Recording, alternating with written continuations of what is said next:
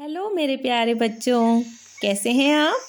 आशा करती हूँ स्वस्थ और मस्त होंगे। कोमल कहानी में आज की कहानी है चालाक लोमड़ी और कौवा।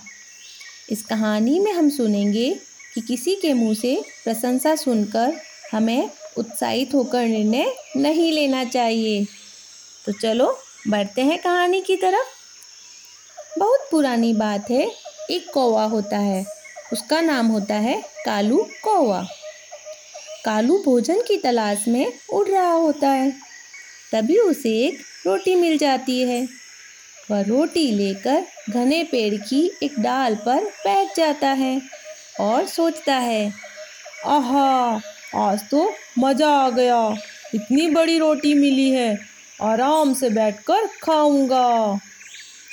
तभी वहाँ से एक लोमड़ी निकलती है। लोमड़ी बहुत चतुर और चालाक होती है। वह कालू के मुँह में रोटी देखती है तो उसके मुँह में पानी आ जाता है। वह उस रोटी को खाने का सोचती है। परंतु कालू के मुँह से रोटी ले कैसे? लोमड़ी कुछ सोचती है, उसके दिमाग में एक आइडिया आता है और वह कालू के पास जाती है और बोलती है, कालू मेरे दोस्त कैसे हो तुम? मुझे तुम्हारी बहुत याद आ रही थी, इसलिए मैं तुम्हारे पास आ गई। मैंने सुना है तुम बहुत अच्छा गाना गाते हो। लोग तुम्हारी बहुत तारीफ़ करते हैं। तो मुझे भी सुना दो गाना गाकर। कालू अपनी तारीफ़ सुनकर बहुत खुश हो जाता है और भूल जाता है सभी कुछ, तथा सोचने लगता है लोमड़ी कितनी अच्छी है। मेरी कितनी तारीफ़ कर रही है। इसने मुझे यह भी बताया कि लोग मेरी बहुत तारीफ़ करते हैं। मुझे तो इसे गाना गाकर ज़रूर सुनाना चाहिए।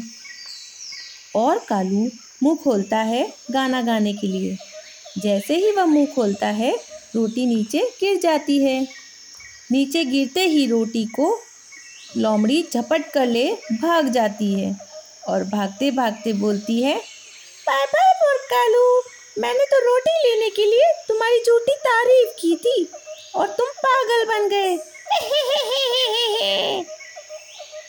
कालू कौवा लोमड़ी को रोटी ले जाते देख बहुत पछताता है और बोलता है, क्यों मैं फंसा झूठी तारीफों में? परंतु अब क्या हो? अब पछताए क्या हो जब चिड़िया चुग गई खेत? तो बच्चों, हमें इस कहानी से यह शिक्षा मिलती है। कि हर जीव को अपनी विशेषता पता होती है। तो कोई भी कार्य करने से पहले हमें सोचना चाहिए, किसी भी, किसी की भी झूठी तारीफ़ों में नहीं फंसना चाहिए। अपने विवेक का उपयोग करना चाहिए। प्यारे बच्चों, मुझे ज़रूर बताना आपको ये कहानी कैसी लगी और अपने दोस्तों के साथ शेयर करना। फिर मिलते हैं एक नई कहानी के साथ। Bye bye